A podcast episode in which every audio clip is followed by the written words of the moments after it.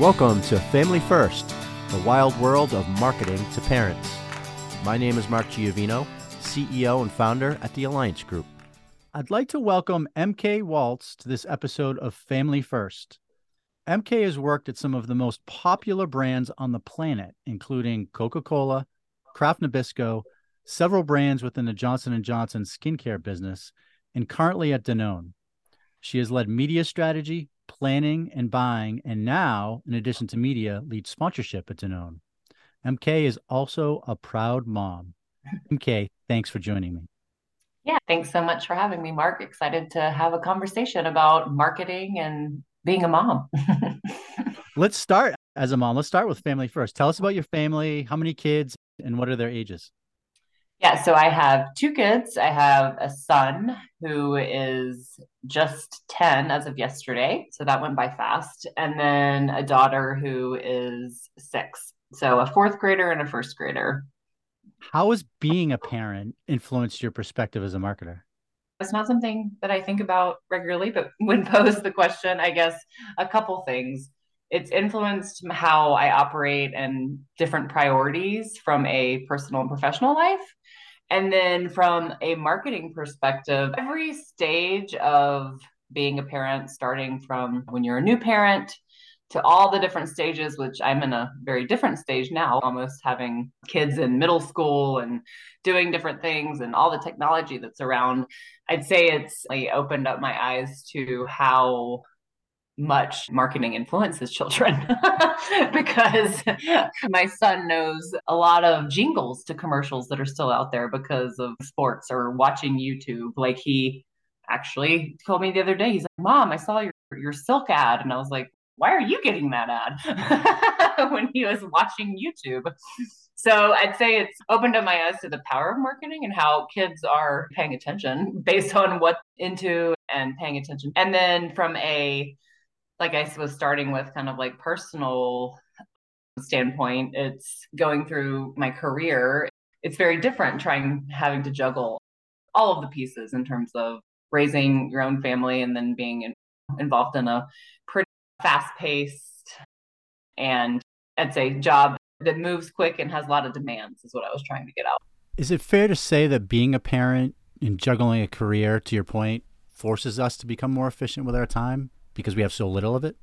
Yes, it's funny you say that because when I first started to started to have my kids and work, I figured out how to work smarter. I had less hallway talk, less I would block off certain times to get things done so I could be more efficient so I could get out on time because I didn't have a choice. You have to go get the kids when the school closes. And then also trying to create boundaries and shut things off because, yes, when they're babies, they don't really understand and notice you on your computer or your phone all the time. But as they grow and have more demands with homework and this and that, and they stay up later, your window to get work done outside of work hours shrinks, or at least it has for me. And I'm too tired to stay up until midnight and do work. so I get up early. I get up really early, and that's when I knock out a lot of things that either take a lot of thought before my day gets going, or I'll flex it between busy work, things that are a little bit mindless if I'm like tired, like going through my emails or scheduling meetings, more administrative type things. Before we chat more about marketing to parents and families. Hmm. Curious to know your thoughts on retail media networks. I've been surprised, in fact, almost shocked by recent surveys that show I think it's yeah. like 90% of marketers plan on investing in retail media this yeah. year. Mm-hmm. What do you think has changed either in the last few years or recently to draw attention to these media channels, these media networks? Yeah, it's I like that you had that question because it's one of the things I'm actually focused on at Danone in partnering with our shopper internal teams and sales teams to really crack the code of retail media because we're, we've historically done, obviously through shopper marketing, a ton with our retailers. And now that it's becoming an additional revenue stream for retailers and becoming more of an awareness building channel, which is where we spend the majority of our media dollars is in the that driving awareness for our brands and then partnering with our our shopper teams to do more of the quote unquote lower funnel type activities but it is a big area for us that we are interested in because of the data that they sit on. They and they know who's buying our products, they know who's buying our competitors. They have all of that insight. And then they also are able to, when we run these canes, show us what the impact was from a sales perspective. So it creates as closed loop as you can get, especially for a consumer packaged goods manufacturer to understand what how our media is working more real time than like an MMM would be. So it's been you know? validated yeah. then through mm-hmm. that data. So it's less of a shiny new cool thing and it has been validated or is there a balance of it's new we want to test it and learn? It's definitely a balance of a new we want to test and learn. We've done a lot of things over the past I wouldn't say a lot. I'd say a handful of more tests and learns where we're using retailer data with connected TV publishers and then seeing the return on that. So we've seen success across some of that. I'd say it's new because I don't think that a lot of the retailers we're not have figured out every bit of it. There so you see a lot of Walmart or Kroger partnering with Roku, partnering with TikTok and you're using the Walmart or Kroger or whoever data and still working with a publisher that we're that I've worked with we've worked with for years. So I think those connection points have yet to be figured out in terms of like seamless ways of working. But it's really exciting to us because we can drive consumers directly to the point of purchase through more awareness driving media and see that impact. And it also helps develop our relationships deeper with our customers. You're wearing a bit of a different hat when you're working with them because they are customers first a lot of the times and then publishers. But we're so we're trying to figure out the right kind of playbook and investment strategy with a lot of these retail media advances that are coming on and how do we invest our media dollars versus our shopper dollars versus our trade dollars so it's complex because of so many different um, people involved but that's CPG marketing. Do you think these retail media channels are an effective way to address marketing to parents? For sure, especially thinking about the different stages. I know, for example, a lot of our brands where we are marketing to parents for their children, like Horizon or Happy Family or Danimals, right? Done quite a bit with Amazon, of course, which Amazon I is a publisher first and then a retailer. I think about them a bit differently than I do others. But for sure, because you're if you're a busy parent and trying to figure out how to buy your what to buy your family and doing online shopping and all that kind of thing and being in front of them when they're shopping is really influential i think and providing value. How do you engage with the brand teams internally to offer an integrated media or sponsorship plan and activation yeah, so our role as the internal media experts is to partner with the brand teams to understand their goals and the brand holistically and take what they have from a marketing budget perspective and work also with our agency to put the best plan together. So we're working as a cohesive team to understand the landscape, understand the consumer drivers, and then work with the agency and then on our own internally to identify opportunities that might be a fit. And then we're evaluating those if we're having multiple opportunities and coming back to the brand teams with the best opportunity and then executing and measuring, et cetera. So we're really that partner from a, a media perspective to help guide them like a consultant. And then the agency really is the in the weeds getting all the details, executing, etc., from more of just a day-to-day media operations and planning and buying standpoint. And then from like a sponsorship element, because that's been a new role in our team over the past couple years, we've been trying to identify more opportunities beyond just what a media agency would identify as a, a media partner. Not saying that they couldn't do that.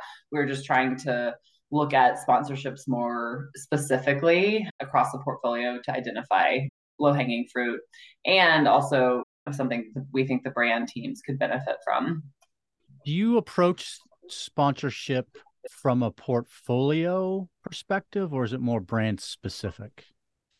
How we're set up right now, it's more brands brand specific. We have master brand efforts across our silk portfolio, which is includes beverages, yogurt, and creamer. And then you could say the same for Oikos, where we have Oikos Pro, Oikos Triple Zero, Oikos Core, and drinks.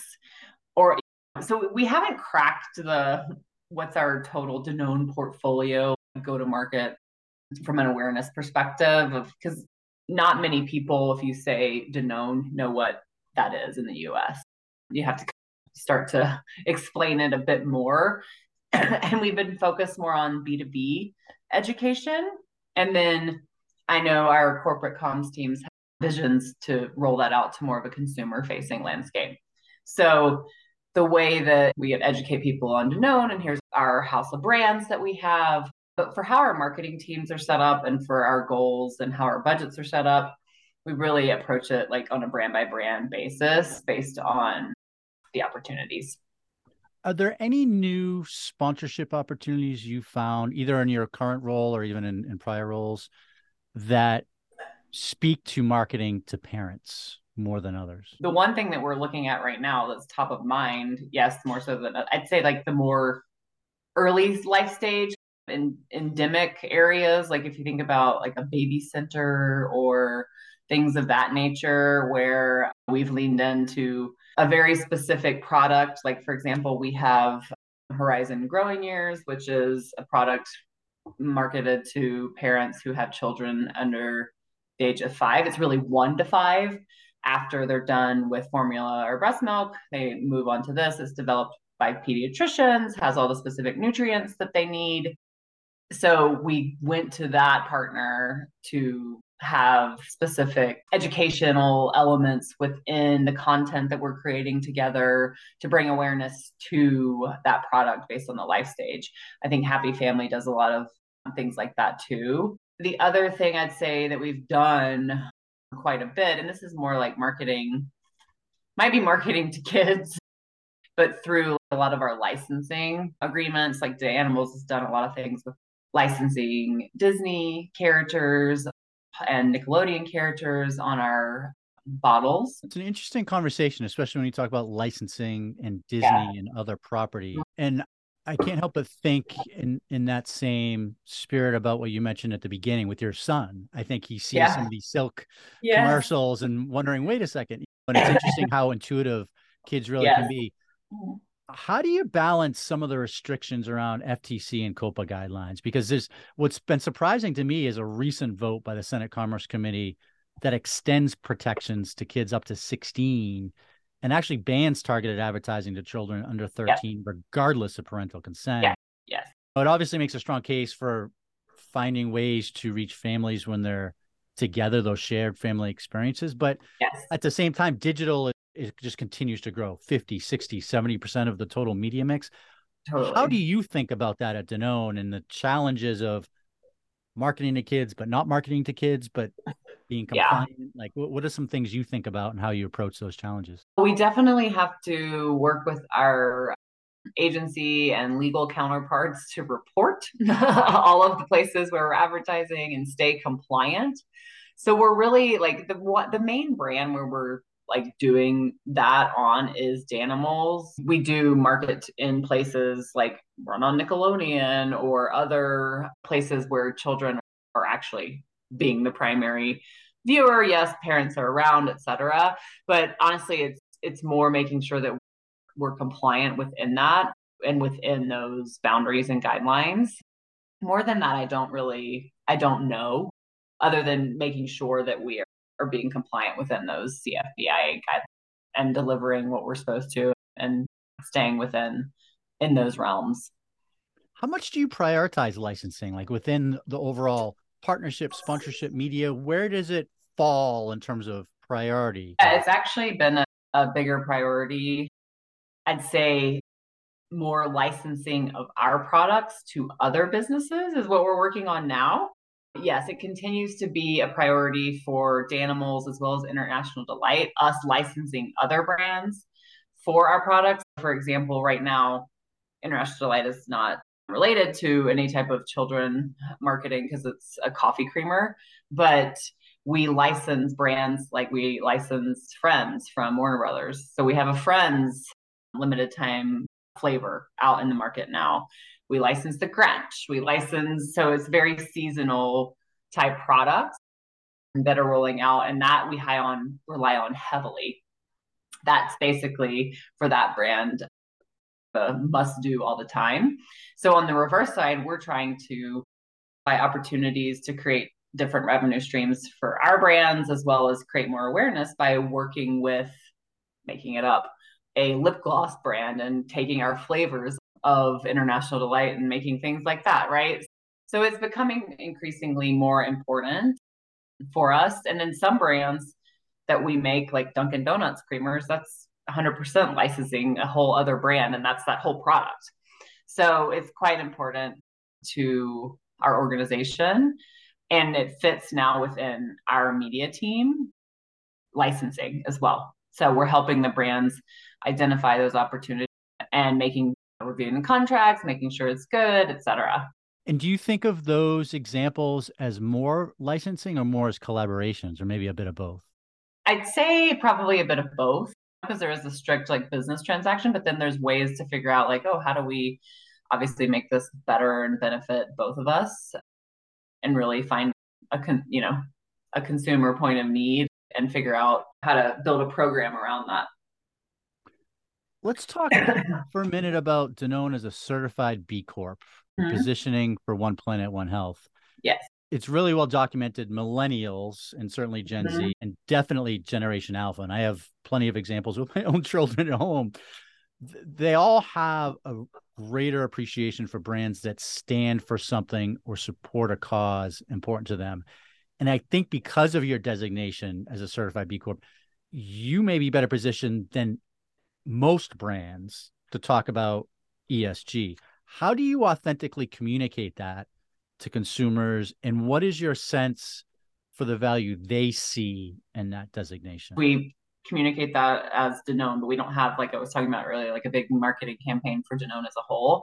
So each brand has their way of supporting that, right? So through an example like silk we obviously use a lot of almonds for our product right? So how can we communicate the sustainability story about they take a lot of water. So what are we doing from the wastewater to put back into that product and grow? Our packaging we use a lot to tell that story. So i'd say it's more through not mass marketing that i would say at this point.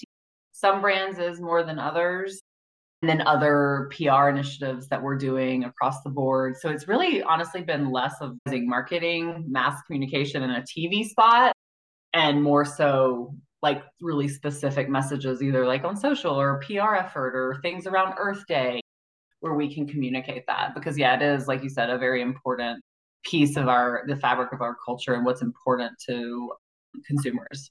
Do you so, use do you mm-hmm. use ESG initiatives at all as a filter to identify sponsorship opportunities or media partners? We haven't yet because I think it can be a hard thing to measure. We are from a global standpoint. There is like a, a carbon footprint kind of ca- calculator that that someone's working on and trying to roll out where we can use that as a filter to evaluate different media properties or sponsorship opportunities. So it's definitely something that's on our, our minds, but we haven't really cracked that code yet. What do you think motivates parents and how can marketers apply some of those insights to shift from brand first to consumer first? And maybe this is a question where you can put on both your marketer and mom hat at the same time. Oh yeah, I know, right? I jump straight to okay, what is the what's the main benefit and how is it going to make my life easier or how is it going to make my family happy? I just think and I think what obviously a lot of marketers are doing today and we are seeing this across the board in terms of being real and authentic and helping customers and providing a product too that makes them that obviously tastes good but makes them feel good about where it's coming from and what it's doing for their family and or the planet and then how we are giving back to that i think is a big important story of the products that we and brands that we have in our portfolio. We often talk about the art and science marketing and the balance, but how do we talk about that same balance when it comes to digital versus physical experiences? Because I think in a lot of respects, it's well regarded that the experience economy is back now post COVID. Yeah. How does Danone or, or the, some of the different brands think about when, where, and how to balance those two? Yeah, I'd say I can answer it from the media perspective specifically. It's a lot more, I'd say, easy and efficient from a time and dollars sometimes perspective to just, yeah, put up a digital campaign and move on. I think we think about these experiences more centered around our tentpole events that we're doing. For example, our Oikos brand has historically done things around the big game the past few years. So I know this year we are partnering with a publisher and doing an event around that game, right? So it's a very thoughtful, specific thing that we want to eh, get people involved and also then think about how we can leverage that content that we're creating at the event or you know continue to get people involved even digitally it does take obviously more time and effort like i said from a resource standpoint but i think the payout can be impactful on a multitude of levels across not pr as well as just general obviously media and things like that so what do you think is the right way to approach ROI when it comes to sponsorship?